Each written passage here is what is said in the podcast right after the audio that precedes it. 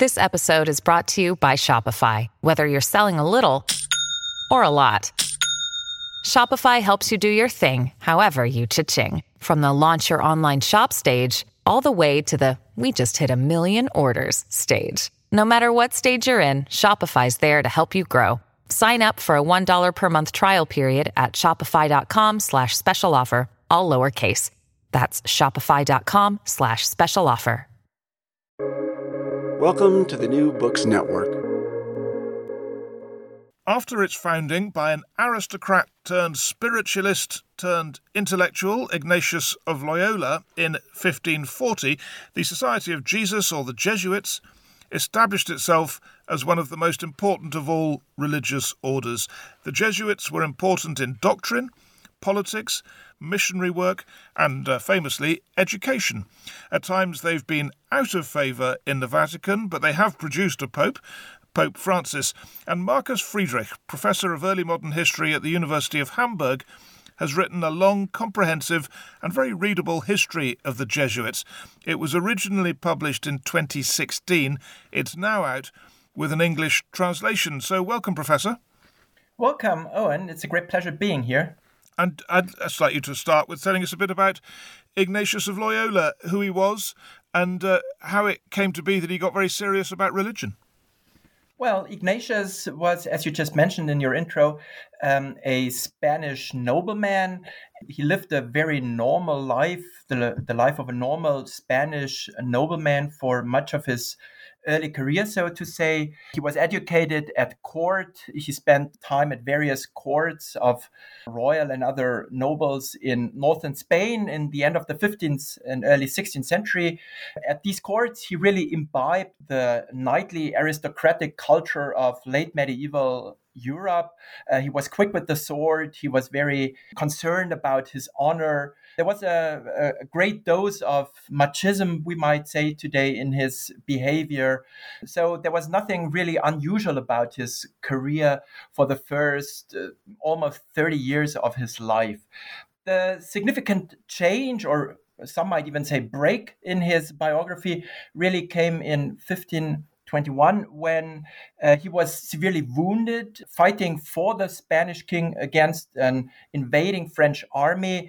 And in that fight, which took place in the northern Spanish city of Pamplona, his leg was seriously injured, which resulted in a week or actually months long period of suffering. Uh, he had to, to stay in bed for quite extended amounts of time.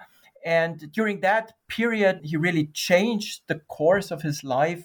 Um, he claims famously to have had a sort of an illumination, uh, which is, of course, a very traditional trope in Christian literature. And from then on, he refocused his life away from that that courtly, noble, um, knightly culture towards a religious uh, life path, which he then pursued until his death almost 30 years, 35 years later. Yeah, and he, he founded the Jesuits, as I say, in, in 1540. So when he did that, why did he do it? What was the need for an organization? What was he trying to achieve?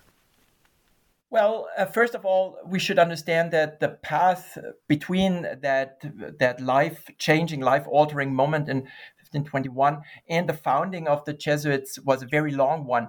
Ignatius did not have initially in mind uh, very precisely that he wanted to found an order. Actually, quite to the contrary. I think he was first of all trying to find a spiritual path for himself. And over almost 20 years, he reconfigured his, his own vision of what it meant to be a good Christian, of what it actually was about that uh, his new life should, should, should look at.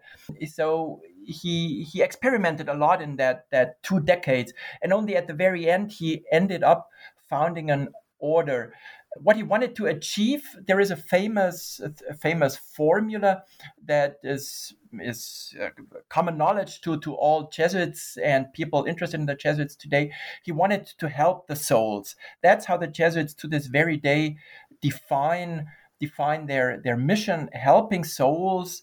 That is what they want. Initially, Ignatius wanted to do that in the Holy Land, and he founded the order, the Jesuits as we know it, only after some circumstances prevented him and his first bands of friends actually going to the Holy Land. As a plan B, we might say, they had agreed to submit themselves to the Pope Paul III in that particular case, uh, if they could not go to the Holy Land, and actually ask the Pope for for a mission of where to go, where best to serve the church in helping the souls, because they assumed that the Pope would have a, a kind of a global overview over Christianity, so to say, and he should he should send the the Jesuits or the first band of people that were to become the Jesuits to wherever they were most needed. So this is uh, very briefly put the story of how the Jesuits were founded. So w- when he's when he was trying to help souls, was was that the souls of Catholics or the souls of everybody? So it was evangelical as well. Well, I think it was very quickly expanding beyond anything Ignatius would have had in mind. This very quickly concerned the, the Catholics, obviously, but then also the non Catholic Christians, that is the Protestants, but also various uh, groups of Orthodox and Oriental Christians. And very quickly, also, this concerned the non Christians. So, from very early on, the Jesuits expanded beyond Europe. They they went to the Americas, to Asia, and are, of course, as you mentioned already, rightly famous for the work with the newly conquered and newly discovered people around the globe, those people that the Jesuits would have called heathens. Right. And, and it, it, seems to me they had money right from the start because quite quickly they were building buildings, you know, residences, colleges, and becoming quite wealthy. Well, the Jesuits were indeed uh, and are indeed quite famous for um, being great fundraisers. So, from very early on, as you mentioned, they attracted funding, especially from the wealthy and the rich. They had a great networks of patrons. And as we've found out recently, um, also patronesses, actually the, the female patrons played a huge role, especially in the early years or decades of the order. So yes, they were very good at fundraising. I suspect this has at least in part to do with Ignatius being a nobleman. So he would he would have just known from his from his upbringing uh, and, and his life at, at court how to you know how to how to address and how to to work with people of high social standing. So yes, they were rich, they attracted a lot of money. But on the other hand, I think we should not overlook that the Jesuits were also almost from the beginning and constantly really facing a lot of situations where they couldn't do what they were called to do because they had not enough money. So the Jesuits turned down a lot of opportunities to found additional colleges. On the one hand, because there weren't enough people themselves, so they didn't have the manpower to staff all of them. But then also they turned quite, quite rigidly initiatives down if they uh, thought they were not well funded or not well funded enough. Right, uh, you say they were short of manpower, but the the numbers grew pretty quickly, didn't they? Because it started off in 1540 with was it a group of six? well, there were 10, 10. at the beginning. Um, and that group of 10 had grown over a long time. So there is a really long history here how Ignatius got to meet these, these, um, this, this initial band of Jesuits. Um, but that's maybe a different story. And yes, the, the numbers did grow rapidly. By the end of Ignatius' life, 1556, um, there are about a thousand Jesuits. And the real takeoff in manpower occurs towards the end of the 16th century. So yes, this is a, a, a, an amazing an amazing story of success if we look at the numbers. And still, the Jesuits often found that they did not have enough manpower to staff and man all the the um, opportunities, all the the upcoming things they they were asked to do. So in, in many sources, we actually see the Jesuits deliberating with quite some anguish of what to do, where to go, what they could afford, so to say, to commit themselves to. And as we run through the early history of the Jesuits, we, we, we, sort of reach the middle history, I guess, and 1773, when the Jesuits who had started trying to support the Pope, saying they'd do whatever the Pope wanted, clashed with the Pope, Pope Clement XIV. What happened? Well, this is a very long story, um, which I think needs to be broken up into several layers. So I think there is a, a sort of a, a long-term history of anti-Jesuit sentiment, which definitely starts in the 16th century, uh, like almost with the be- with the beginning and the founding of the Jesuits.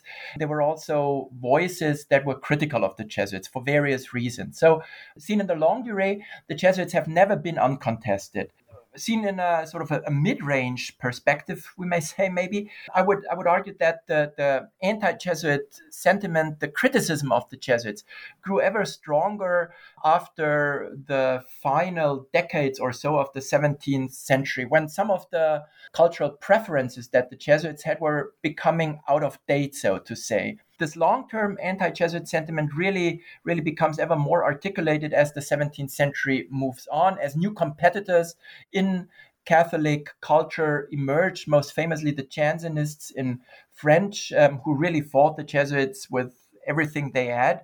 So a, a newer brand of Catholicism, we may say, became attractive to more and more people. And then there is a short-term history to 1773, which starts somewhere in probably in the second third of the 18th century, which has a lot to do with political changes both in Europe and overseas, with changes in, in state power, with changes in how church state relations were configured by a new generation of ministers and kings. And I would say understanding the, the final demise of the Jesuits in 1773 really has to take into account all of these dimensions the long term anti Jesuit sentiment, which grew during the, the preceding 100 years or so, and then a, a series of, of rather short term political events in the 1730s, 40s, and 50s. But when you look at that in the round, would you say that the differences the Jesuits had with other groups and other people were mainly doctrinal, or was it just organizational, personal rivalries, ambition? What? How would you characterize the differences? Well, I would say in the end there were differences or conflicts on uh, pretty much every level that you can imagine. It started with rivalry of older monastic orders which didn't really understand why a new and highly successful order was needed at all. The anti Jesuit sentiment very quickly focused on some mm, we would maybe say practical issues so the jesuits didn't have the regular prayer um, uh, throughout the day they didn't wear um, specifically designed clothes so they were they were unusual in many ways which which some of their opponents find found highly disturbing. Then there was a political dimension. The Jesuits were accused of being either pro or anti-Spanish, depending on uh, whose side the, the critics were on.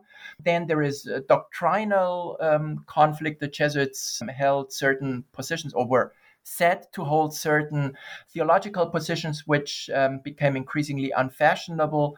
Then there was also a kind of a cultural opposition to the Jesuits. Jesuit pedagogy became increasingly out of tune with early Enlightenment um, pedagogical ideas. So I would, I, w- I would say as as we move towards 1773, anti-Jesuit opinion really covers almost every aspect of Jesuit life. Yeah, lots of issues. But so put it like this: if there was the head of a monastery, a traditional Catholic monastery in, let's say, 1750, and the Jesuits were, you know, knocking on his door. What would he say about the Jesuits, and what would the Jesuits say about him? Anti-Jesuit uh, sentiment really comes very much in uh, to play when we look at printed uh, public discourse and when we come to to political sources. So internal administrative documents, they were they were very critical of the Jesuits. In practical everyday terms, I think many Jesuits got quite well along with their rivals or so-called rivals. No, sure, but they'd say they, they just, just again just to pin this down. A typical traditionalist would say of the Jesuits, "We, uh, you know, I, I'm worried about you because."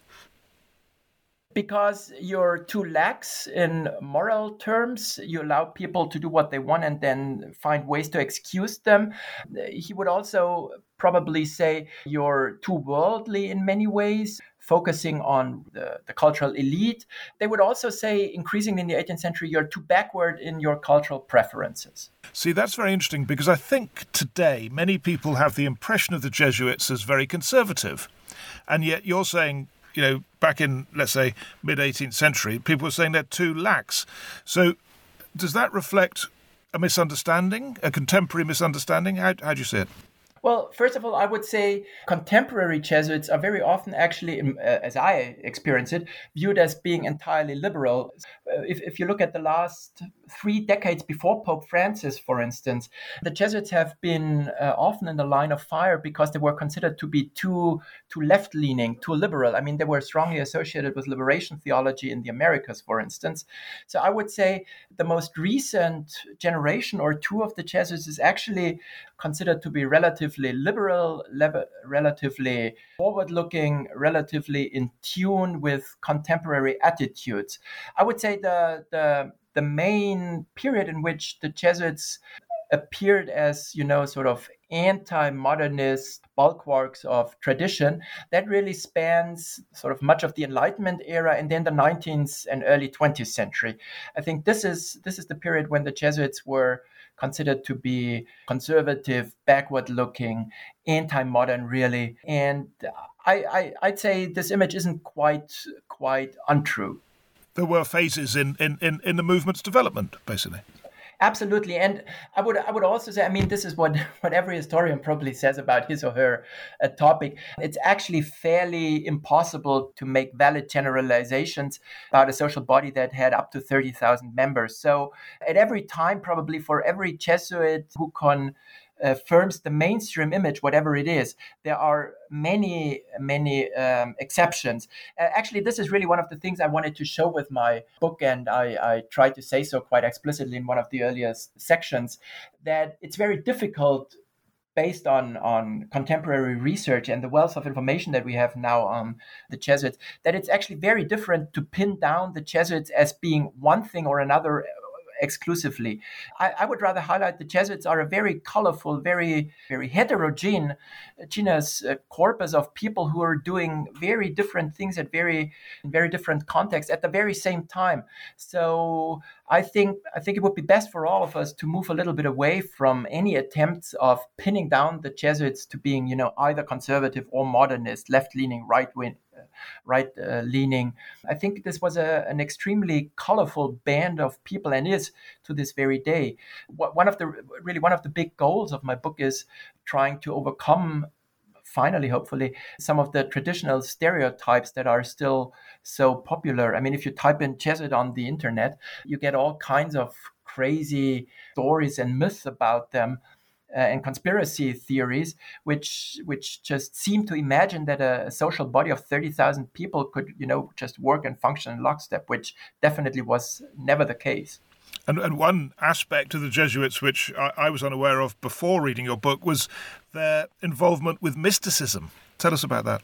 Oh yeah, that is a very interesting and uh, very only recently discovered story, I would say. Traditionally, and for, for good reasons, people have thought that the Jesuits were very skeptical of mysticism for various reasons, which partly had to do with the Reformation. So, mysticism was associated with the Reformation, and the, the post Tridentine papacy was generally uh, sort of reluctant to embrace the mythic tradition of Catholicism or Christianity in general. So, the Jesuits were often seen as being really critical of mysticism or certainly not being actively involved in that. And I think this is part of that that black legend that still that still is so popular. You know, seeing the Jesuits as being worldly, uh, matter of factly, very well organized. None of these things go well with mysticism I would say. So recent research has found out that the Jesuits were actually very strongly involved in perpetuating and refashioning that, that long tradition of mysticism that, that so, so strongly shaped Christianity in, in the late medieval and early modern period. And I think there is much work to be done here, but I think it's now becoming clearer and clearer that the Jesuits really were part of of a broader tradition that was quite open to mystical tendencies and incorporated them in, in very different and, and, and interesting ways into their own spiritual framework. Just to sort of further explain that, could you describe the kind of mystical practice that they might have got involved with? Uh, well, there were certain forms of, we may say, individual and internal prayers. This was one of the things that was hotly contested towards the end of the 16th century. And initially, some of the Jesuit generals really also cracked down on these form of alternative or supposedly subversive forms of internal prayer because they, they thought they were subversive since they didn't involve sort of institutional guidance. Uh, I think that was that was the key thing. But later, as the Baroque period um, moves on, as we move into the 17th century, I think the Jesuits uh, developed some of the new and, and long lasting mystical traditions. For instance, famously, most famously, maybe the devotion to the Sacred Heart of Jesus, which became politically charged in the 19th century as a, as a conservative form of piety. This is a highly mystical, mystical form of Christian spirituality, trying to achieve union with the heart of Jesus, which um, was also depicted in, in very physical ways. So the Jesuits created a spirituality that was also very much centered on immersing yourself spiritually in the suffering of Christ. These were trends of the 17th and 18th century that the Jesuits really, really wholeheartedly adopted and, and developed and refined further and promoted very strongly. And moving away from these religious beliefs and attitudes, is it fair to say the Jesuits tended and have always tended to stay close to power? Is that a feature of the Jesuit movement? I would answer with a with a very qualified yes. I think the Jesuits were very much aware from the beginning, and we've talked about that already, that resources are always limited. So the Jesuits were promoting usage of resources that created the most effect. They assume that the most effect could be had if you work with the leaders of society, uh, whether they be actually the, the princes and governments or the cultural and intellectual leaders. So, in that sense, I think the Jesuits were interested in working, cooperating with power. They placed much hope in what we would maybe call a trickle down effect. Um, so, you know, you, you work with the head of society, and then this will eventually alter uh, the rest of, of um, given society in whatever ways you want. So, in that sense, I would say yes. The Jesuits were not keen on getting involved in politics, certainly not the Jesuits as an organization. Individual Jesuits may have been very involved in, in politics and may have actually, you know, relished um, being close uh, advisors to kings or princes, but this was not, and, and I really want to emphasize this, this was not a general goal of the organization. And these individuals often actually faced harsh criticisms within the Jesuits. Sometimes it was hard to get rid of these powerful and, and courtly Jesuits because they were just so powerful. So you couldn't really do away with them. But they they have not been developed into a general role model of Jesuit behavior. I would strongly emphasize that. And when you talk about the trickle down idea, does that explain the Jesuits' emphasis on education because you know it was a time when when this started it was a time when not many were educated and they were creating a cadre of people educated in, in, in you know in their beliefs yeah, one could call that trickle down, or maybe with a, a slightly more neutral term uh, here, multiplication effect. So I think they they very clearly understood that uh, education was the primary pathway towards um, what they conceived as uh, re-Christianizing Europe and the world.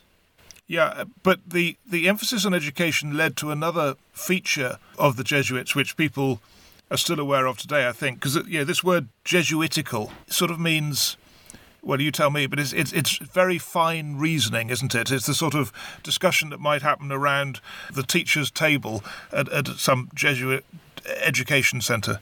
The, way the way you put it now, Jesuitical sounds like a neutral term.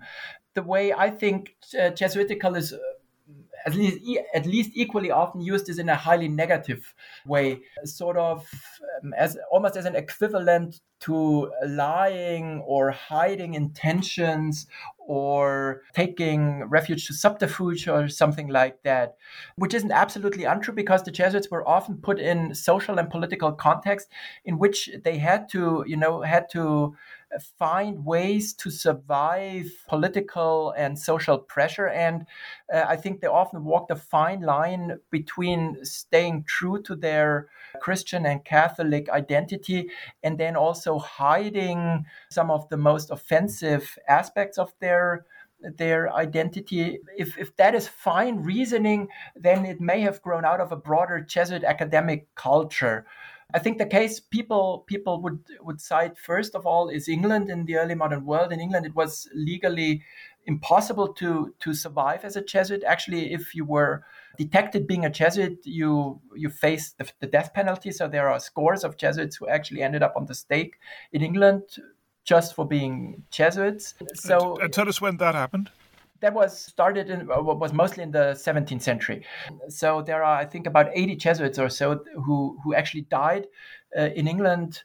Uh, we would maybe say as uh, public prisoners, uh, as political prisoners today. And in that context, the Jesuits developed ways of talking about themselves that try to avoid letting people know that they are Jesuits. Is that clear? Yeah. Um, so, and, so exactly. And, so they were using their intellectual ability to sort of, uh, you know, maybe slightly disingenuously argue things, and they were and they were under pressure in England at that time because that was the time when basically, you know, the monarchs were trying to Protestantize, if you like, uh, England, yeah. and so what yeah. the Jesuits were seen as the prime example of potentially secret Catholic society. Would that be right? Yeah that i think that is that is what comes out of this. That if you if you put a, a nasty reading on that jesuit behavior you could actually say well they're trying to be a fifth column.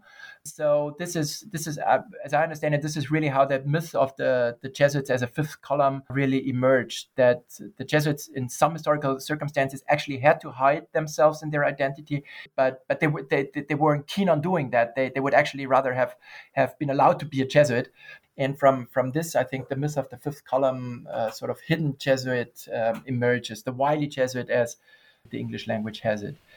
The wily Jesuit. Let, us talk about the missionary Jesuit, and perhaps the best illustration of this is China, where there's a lot of controversy about the uh, Jesuits' attitude being quite liberal, if you want to use that word, as you've you, have you have not encouraged, but uh, they were seen as um, quite quite open to Chinese cultural practices in a way that some other Catholics weren't. Can you talk us through that? When did that happen? What went on? Well, the Jesuits came to China. Well, let, let, me put it the other way around. The Jesuits wanted to come to China almost from the very beginning. Um, so, Francis Xavier, the famous first missionary, um, a close friend of Ignatius, uh, already wanted to enter China in the 1550s, but this didn't happen for various reasons. And de facto, the Jesuits only get into China at the turn of the from the 15th from the 16th to the 17th century, and it takes them sort of uh, you know a huge effort to establish a very tiny presence in China. I think we need to be realistic here. The Jesuits made only a, a sort of a, a, limited impact on Chinese history in the early modern period. There were, by and large, compared to you know to the huge numbers of of um, people in China, there were only very few converts and only very few of them were um, culturally or socially really important. Uh, the Jesuits got to China, or w- what success they had in China happened, as you rightly said, through the fact that the Jesuits were very open and very curious about all indigenous cultures, I would say, around the globe. So the Chinese case is no exception here. The Jesuits learned the languages of the places and people they encountered. They also acquainted themselves with Chinese language and Chinese literature. They became producers of Chinese texts themselves. So they, they started to write and, and missionize in Chinese. They changed their lifestyle according to local customs. Again, in the case of China, they adopted um, native dress, native fashion concerning hair, and um, dining uh, and and you know everyday lifestyle.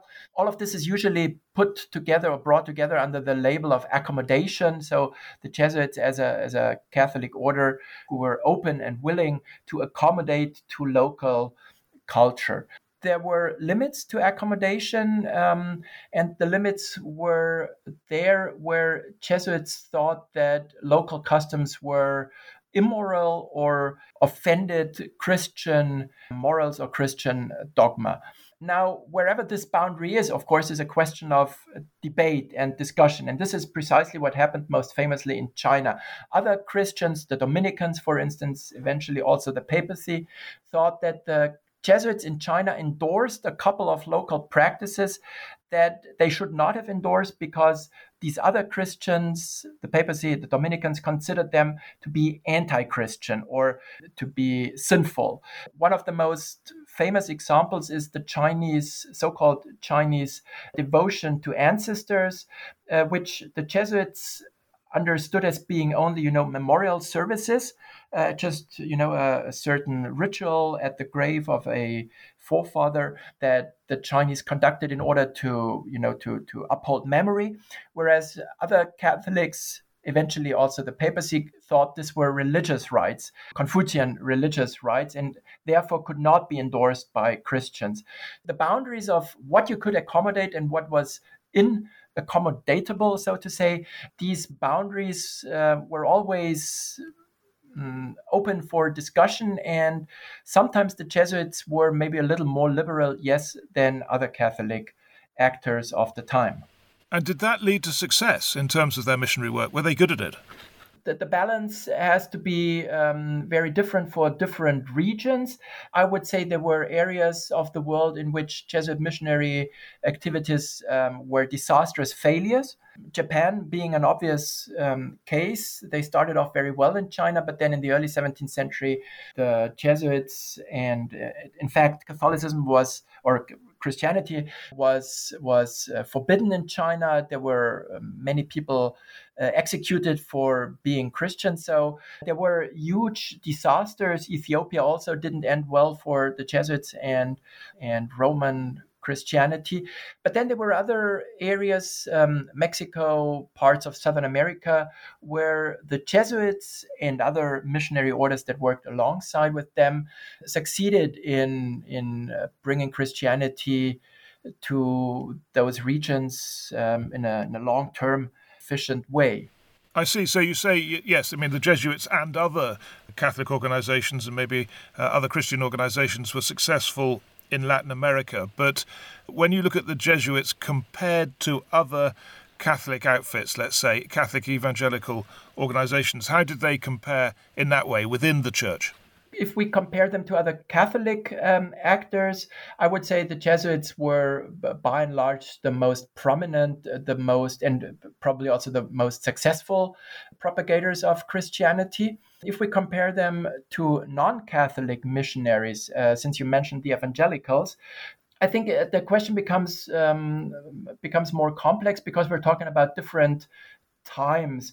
The, the, evangelical Protestant missionary activities only started in the late 18th century at a period when the Catholics and the Jesuits in particular uh, were facing a downward uh, trend.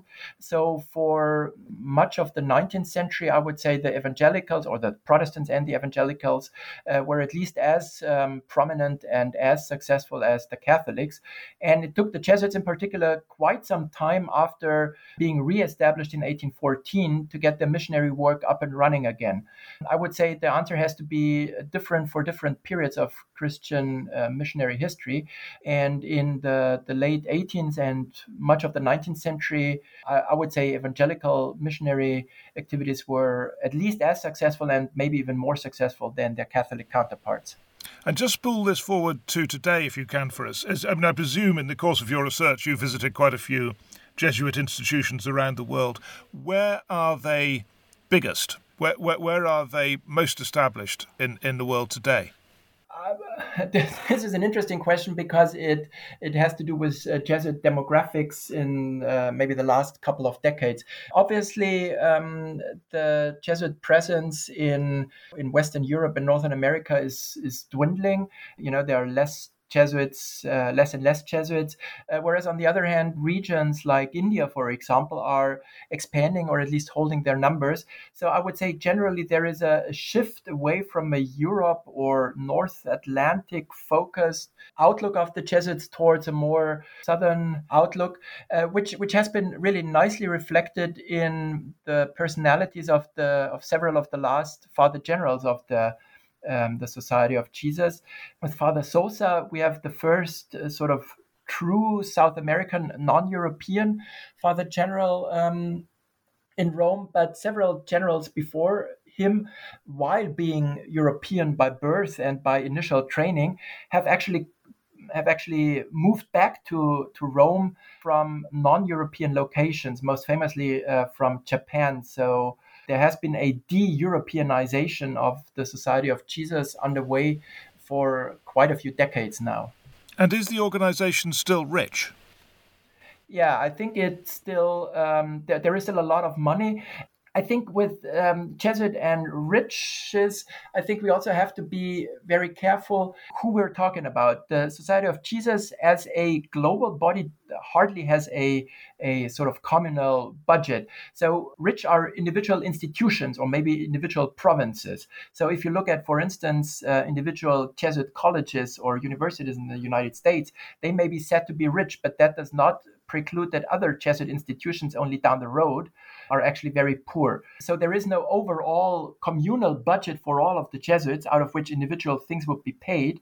The Jesuit economy really works on a sort of institution by institution and body by body organization. Right. Okay, that's interesting because one of the tensions I think is that you know it's a global organization really in some ways, and yeah. yet one of the tensions is that it's uh, yeah, and, and in in that respect it comes up against nationalist Oh yeah, uh, feelings uh, uh which are anti-Jesuit, right? Because so, so maybe is it an early example of anti-globalization? That sort of source. that, that, that's very uh, very interesting uh, question. For this for this. Um, well, I don't know if it's anti-globalization, but but Jesuit history is is deeply connected with the rise of national identities almost from the beginning. So from the beginning, French Jesuits and Spanish Jesuits were fighting against each other about the uh, you know the the dominant um, center of Catholicism, about cultural outlook, so on and so forth. In in uh, several moments of Jesuit history, this tension between a global or universal outlook and national priorities really brought the, the Society of Jesus close to the brink of of you know exploding. Also in in the late 20th century when mm, sort of um, the Jesuits were in a kind of a mini crisis under Father General Arrupe. There were there were Jesuits, conservative Jesuits in Spain, who actually proposed that the Spanish branch of the Jesuits should split off the, the entire Society of Jesus, you know, to be more more fully dedicated to to the Spanish um, world. So yes, there is a tension between the global and the national, which is very strong in in the Jesuits. I think these days it's also often versus uh, relatively newly Catholicized regions and sort of, you know, traditional heartlands of Christianity. First and third world perspectives are not always easily aligned, uh, even within a, a, an order such as the Jesuits, who is so dedicated to, you know, to covering all aspects of Christianity.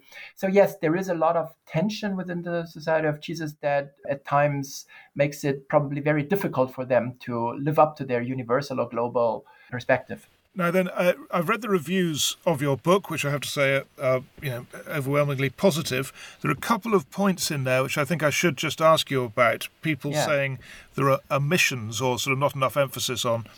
And one is the Jesuits' history with slaveholding. Can you talk us through that? Uh, well, the, the, the, the, facts are the Jesuits owned considerable amounts of slaves themselves uh, well into the 19th century in North America. True is also that the Jesuits um, had a very sort of uh, lukewarm attitude towards slavery, clearly not opposing it outright. The Jesuits also did a lot of missionary work among enslaved peoples, but that work among um, slaves never led them to question the institution in any explicit ways. So these are the facts, and I I did what I could to. Um, address that in my book. This is really one of the interesting things where I found a difference between the European or German uh, reception of the book and the American um, or, or US or English um, reception of the book, because many people in Germany or uh, in Europe uh, had hardly ever heard and, and, maybe weren't really concerned with that slavery issue. So they found it revealing that somebody could actually write almost 15 pages about that.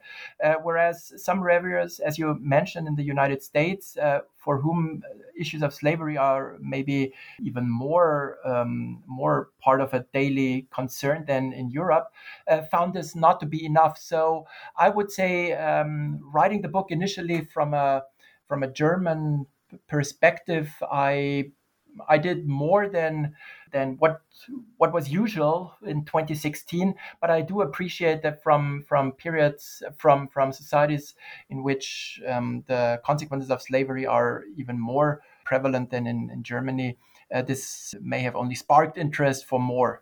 Right. And what about the, a second issue? Uh, priest abuse, you know, the, the whole scandals uh, surrounding the Catholic Church of the sexual abuse of uh, of children, and yeah, the Jesuits were part of that, right? Yeah, the Jesuits were part of that, and this is, of course, a very sad story on all fronts. Maybe I should have written more on that, especially um, as it uh, concerns the most recent developments. This is maybe one of the one of the things I should have focused more about it. Uh, again, on on the other side, I would say I actually did wrote a, a couple of paragraphs about sexuality and child abuse uh, as it relates to the early Jesuit um, history, so pre 1773. And again, I um, by the time I was writing that, I considered myself to be pretty innovative of including the topic at all. So I do appreciate the reviewers' wish for more information and maybe five years down the line after uh, first uh, conceiving the book, I, I, w- I would actually give it more attention nowadays. But then on the other side, I think I addressed it in, in ways that not many people have done it before. Uh, it's, it's quite a long book. How, how many pages is, is um, your book? I think in the English translation it runs to slightly more than 800. Yeah, it's a lot, and and and, and I have to say, most yeah, there's there's an emphasis on the early history of the yeah. church. That, I mean, that's the bulk of your work. But yeah. can I just ask you, as we we come to a close of this, to look ahead to the future of the Jesuits? Now we've understood their history. How do you see that future? It sounds like you see it mainly in the developing world. Inevitably, the developing world, if we may use this concept, uh, will play an ever greater role in Christianity at large. So also in the Jesuits. I personally think that the Jesuits may be ahead of the church in general in uh, accepting that and and uh, you know endorsing that. I also think that the Jesuits are facing many of the difficulties that all Christian outfits um, will face in the, the, the coming I don't know decades or or generations. Uh, but I do think that the Jesuits are maybe slightly better equipped uh, to address some of these changes because they are generally more open in engaging with cultural, social uh, shifts and trends, I would say, which maybe brings us back to your opening question about the Jesuits, sort of uh, the, the, the, basic imperative of the Jesuits.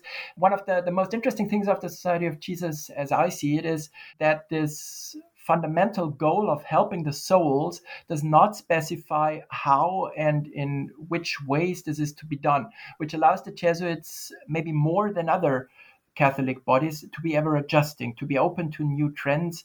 Um, you know, if you find a new field in which to help souls, the Jesuits, I think, are fairly easily able to endorse that, which I hope will give them maybe a slightly better chance of weathering future storms than other outfits. And one uh, final question about what must have been a huge amount of work you, you put into this. Uh, when you were sifting through all those documents over presumably many years, which was the one moment that surprised you most when you went, oh, really? I didn't expect that. What what what, what was that moment? One of the things that that really got me looking twice, or maybe actually even thrice, was when I learned that the Jesuits were building fortifications, uh, which is only a small detail now in my book of maybe half a page or so. But that really was the moment, as as as I look back, that that made me realize that there is really no field of early modern and presumably also contemporary culture that was not touched upon by the Jesuits, which um, then brought me to that, that overall conclusion that I mentioned earlier already that the Jesuits are such heterogeneous body that it's really impossible to, to pin them down to, you know, to any one thing. It's not even possible to say the one thing that the Jesuits didn't do. So, so this, uh, this I remember like a, like one of these really moments. They also built forts, and then it it you know this just turned out to be a, a key a keystone in my overall puzzle, mm, highlighting that we, we shouldn't limit the Jesuits to anything.